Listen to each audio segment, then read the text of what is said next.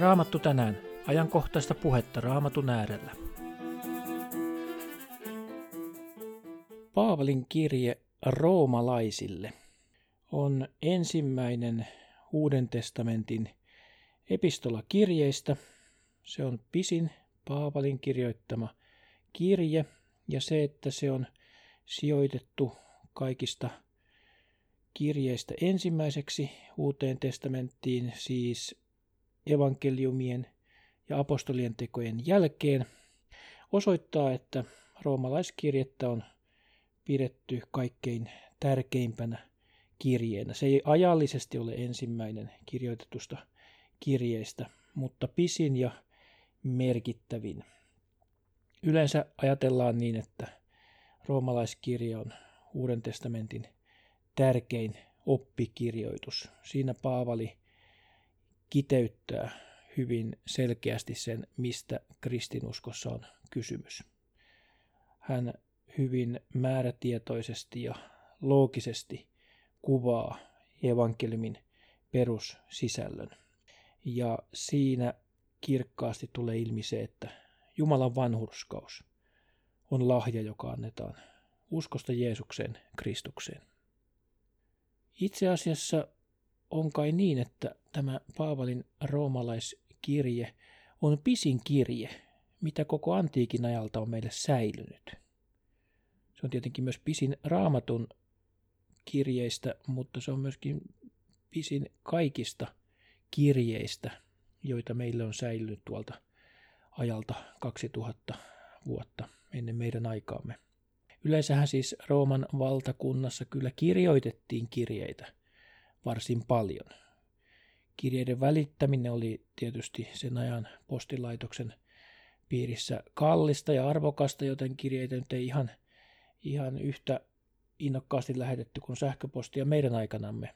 Mutta tuolta antiikin ajalta meidän aikaamme asti on löytynyt jopa 14 000 kappaletta erilaisia kirjeitä, joita on kirjoitettu. Ja ne oli yleensä melko lyhyitä. Kuuluisa roomalainen kirjailija Kiikero, hänen pisin kirjeensä sisälsi 2500 sanaa. Toinen kuuluisa roomalainen kirjailija Seneca, hänen pisin kirje, joka on meidän päiviimme säilynyt, sisältää 4000 sanaa. Tämä Paavalin roomalaiskirje sisältää yli 7000 sanaa. Eli se on hyvin pitkä ollakseen tuon aikakauden kirje. Keskimäärin Paavalin kirjoittamissa kirjeissä, jotka ovat meille säilyneet, niissä on keskimäärin 1300 sanaa. Mutta siis tässä roomalaiskirjeessä on peräti yli 7000 sanaa. Eli se on hyvin pitkä kirje ja osoittaa sen, että sen sisältö on myöskin hyvin merkityksellinen. Paavali kirjoitti tämän roomalaiskirjeen ilmeisesti ollessaan Korintissa. Hän lähetti sen Rooman seurakunnalle, jossa osa seurakuntalaista olivat juutalaisia, osa olivat pakanoita. Ja kirjeestä tulee selvästi ilmi se, että Paavali ei ole vielä käynyt Roomassa silloin, kun hän kirjoittaa tämän kirjeensä. Eli hän ensin lähettää sen kirjeen Roomaan ja sitten hän on tulossa sinne perästä päin.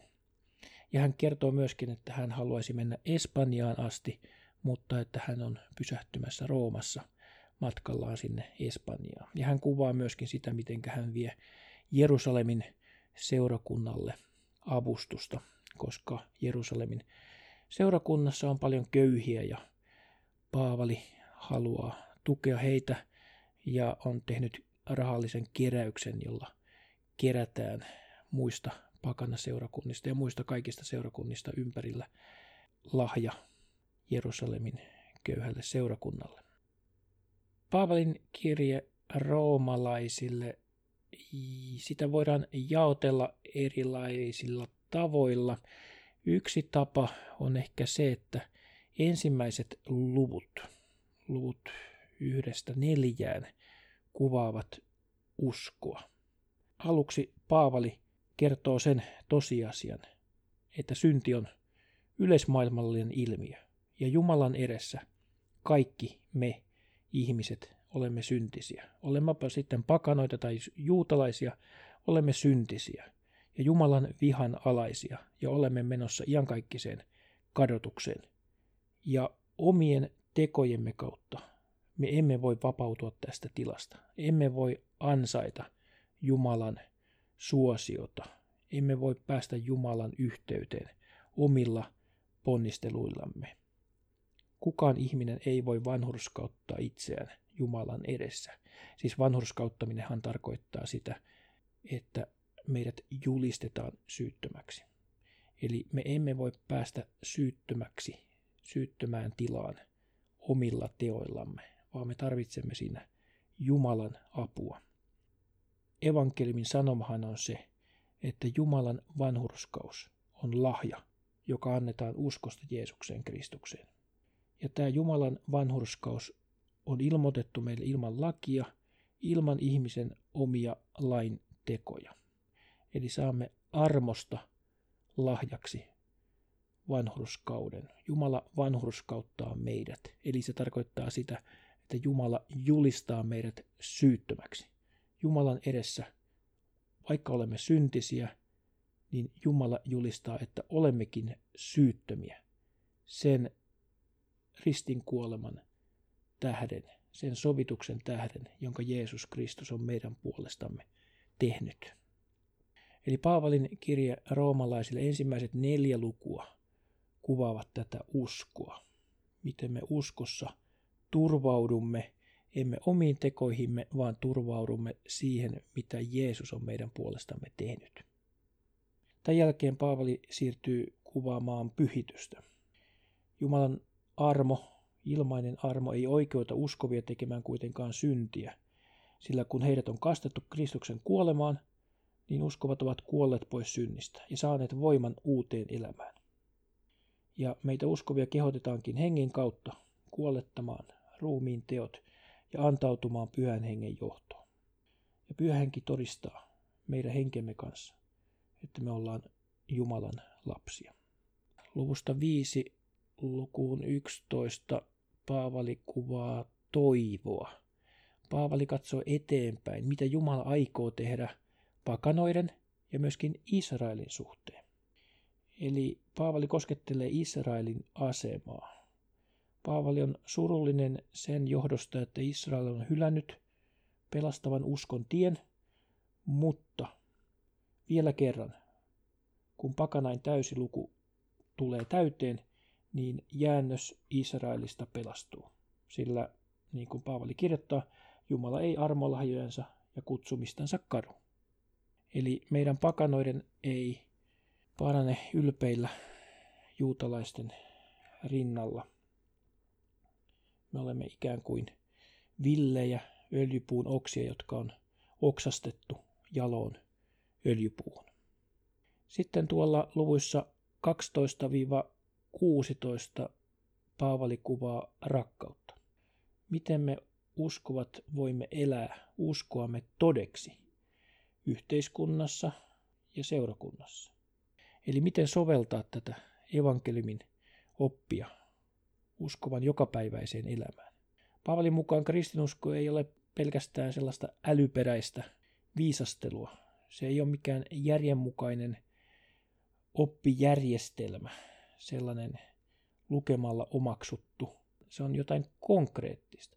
Se on käytännöllistä. Se on toisin sanoen uutta elämää Kristuksessa. Näin voidaan tämä roomalaiskirje ikään kuin jaotella näin kolmeen osaan, että siinä on usko, toivo ja rakkaus. Aluksi puhutaan uskosta, sitten puhutaan toivosta ja sitten rakkaudesta. Eli tämä rakkaus kuvaa sitten sitä, miten me voimme osoittaa ja välittää Jumalan rakkautta myöskin lähimmäisillemme. Roomalaiskirjeessä on hyvin paljon lainauksia vanhan testamentin puolelle. Siinä on kaikkiaan yli 70 lainausta vanhan testamentin kirjoituksista, eli enemmän kuin kaikissa muissa Uuden testamentin kirjeissä yhteensä. Uskonpuhdistajallemme Martti Lutterille roomalaiskirje oli hyvin rakas. Sen kautta hän pääsi siihen ymmärrykseen, että meidät vanhurskautetaan uskon kautta ilman lain tekoja. Tämä oppi on kaiken evankelisen kristillisen uskon perustuksena.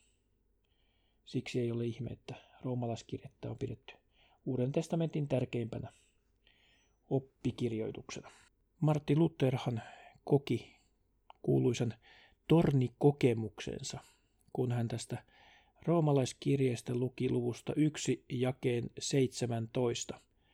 Siinä Jumalan vanhurskaus ilmestyy uskosta uskoon, niin kuin on kirjoitettu. Vanhurskas on elävä uskosta. Tässähän Paavali viittaa Hapakukin kirjaan lukuun 2 jakeeseen 4, jossa juuri sanotaan näin, vanhurskas on elävä uskosta. Ja tämän sanan pohjalta Luther ymmärsi, että hän ei omilla teoillaan pysty, kykene ansaitsemaan Jumalan armoa, vaan Jumala lahjoittaa armonsa uskon kautta Jeesukseen. Roomalaiskirjeen kautta opimme kaikkein ehkä kirkkaimmin sen, mistä kristinuskossa on kysymys. Tästä käytetään jopa nimitystä roomalaiskirjeen tie. Tämä on se tie, jota Jeesus kehottaa meitä kulkemaan. Tästä voidaan lukemalla roomalaiskirjettä me löydämme tästä ikään kuin sen tien, reitin, jota kautta me pääsemme iankaikkiseen elämään. Tämä tie alkaa vaikkapa siitä luvussa kolme jakeessa 23 meille kerrotaan, mikä on meidän tilamme. Sillä kaikki ovat tehneet syntiä ja ovat Jumalan kirkkautta vailla. Eli tässä meille paljastetaan se meidän kadotettu tilamme. Olemme tehneet syntiä, emmekä ole menossa taivaaseen. Ja edelleen roomalaiskirje luku 6 ja 23. Sillä synnin palkka on kuolema, mutta Jumalan armolahja on iankaikkinen elämä Kristuksessa Jeesuksessa, meidän Herrassamme. Eli tässä meille paljastetaan, mitä tämä synti aiheuttaa meille. Se aiheuttaa meille iankaikkisen kuoleman. Mutta sitten se evankeliumin sanoma, joka kirkastuu vaikkapa luvussa 5, jakeessa 8. Mutta Jumala osoittaa rakkautensa meitä kohtaan siinä, että Kristus kuoli meidän puolestamme, kun me vielä olimme syntisiä. Ja samaten palatessani vielä lukuun kolme, jossa luimme, että kaikki ovat tehneet syntiä ja ovat Jumalan kirkkautta vailla, niin Paavali jatkaa, mutta saavat lahjaksi vanhurskauden hänen armostaan, sen lunastuksen kautta, joka on Kristuksessa Jeesuksessa. Hänet Jumala on asettanut armoistuimeksi uskon kautta hänen vereensä, osoittaakseen vanhurskautensa, koska oli jumalallisessa kärsivällisyydessään jättänyt rankaisematta ennen tehdyt synnit. Tämän Jumala teki osoittaakseen vanhurskautensa nykyajassa. Hän on itse vanhurskas ja vanhurskauttaa sen, jolla on usko Jeesukseen. Eli tämä teologinen sana vanhurskaus, sehän tarkoittaa syyttömäksi julistamista.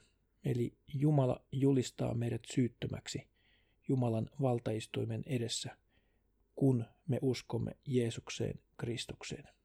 Jotta voimme saada syntimme anteeksi, meidän tulee uskoa ja tunnustaa, että Jeesus on Herra. Hänen kauttaan saamme pelastuksen. Ja täällä luvussa 10 meille kerrotaan tämä roomalaiskirjeen tie jakeesta 9 jos sinä siis tunnustat suullasi Jeesuksen Herraksi ja uskot sydämessäsi, että Jumala on herättänyt hänet kuolleista, niin sinä pelastut. Sillä sydämen uskolla tullaan vanhurskaaksi ja suun tunnustuksella pelastutaan. Sanohan raamattu, ei yksikään, joka uskoo häneen, joudu häpeään. Sillä jokainen, joka huutaa avuksi Herran nimeä, pelastuu. Tässä on tämä evankeliumin valtava, ihana lupaus. Joten luetaan tänään roomalaiskirje. Siinä on 16 lukua ja siinä on evankeliumin tie, Jeesuksen Kristuksen tie kuvattu niin kirkkaasti ja selkeästi, että siihen tarttumalla ja sitä tietä kulkemalla me voimme olla varmoja, että me myöskin perimme iankaikkisen elämän. Roomalaiskirje on rohkaiseva, totuudellinen kuvaus nykytilastamme, Jumalan armosta ja meidän tulevaisuudestamme. Me saamme periä iankaikkisen elämän Jeesuksen Kristuksen ristin kuoleman tähden. Tätä tietä kannattaa kulkea ja kannattaa lukea roomalaiskirjettä.